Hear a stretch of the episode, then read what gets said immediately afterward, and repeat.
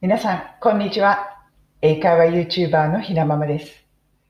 今日も英語を楽しんでいますか？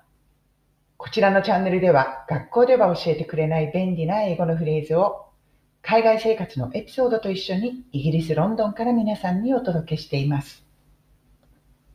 今日のフレーズは、crack me up こちらになります。このフレーズをイギリスの泥棒はアホ。こそ泥はアホ。このお話と一緒に皆さんとシェアしていきたいと思います。この crack me up。これ意味としては、もうすごい面白いってことですよね。もうお腹を抱えるほどは、クラックっていうのは割れるっていうことなので、もうお腹が割れちゃうほどっていうことなので、もうお腹痛くなるほど笑う。すっごい面白い。そういう時に crack me up という言葉を使います。そうすると本当にシンプルに you crack me up あなたが、まあ、私のお腹を割るっていうことは、もうあなた本当に面白いよねっていうことです。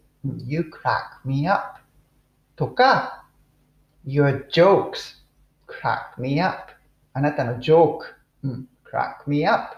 そういう感じでもうすごい面白い時に、うん、you crack me up。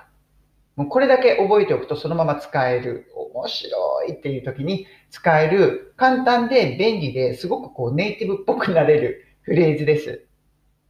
で、これなんで思いついたかというと、うちのね、近所であった話を聞いて大笑いしたんですよね。これ何が起こったかというと、近所のね、公園で昼間に、まあ、泥棒がいましたと。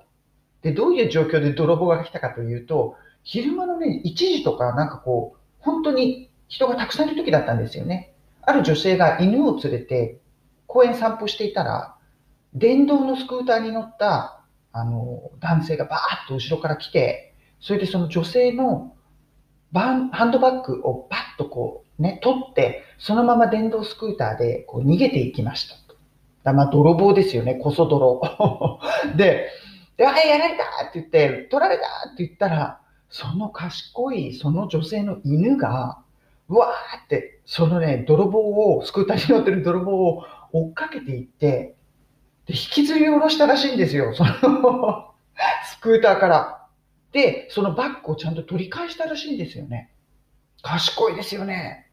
で、でも、泥棒はそれであの引き戻されたんですけれども、バッグももうあの手放しちゃったんですけれども、パパッとまたスクーターに乗って、そのまま逃げていきました。だから泥棒は捕まなかったんですよね。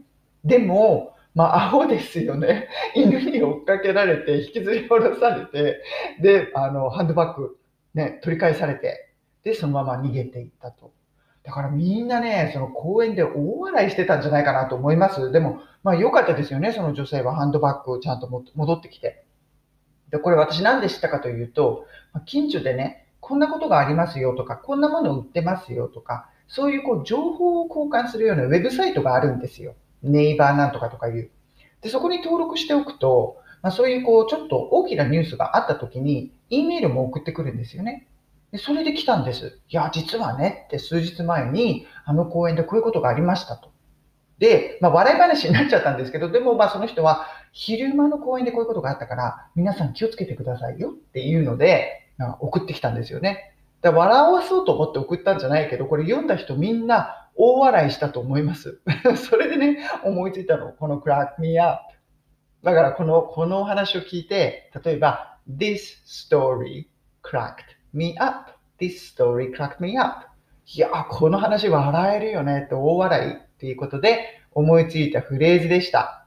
この今日言った例文は概要欄の方に貼っておくので、ぜひ参考にしてください。今日のフレーズは crack me up お腹が痛くなるほど面白い、笑う、うんすごい面白い人とかに対して使えるこのフレーズを皆さんとシェアしました。まあ、今日もね、楽しい、大笑いできるようなことがある一日だったといいですね。それでは皆さん、今日も素敵な一日をお過ごしください。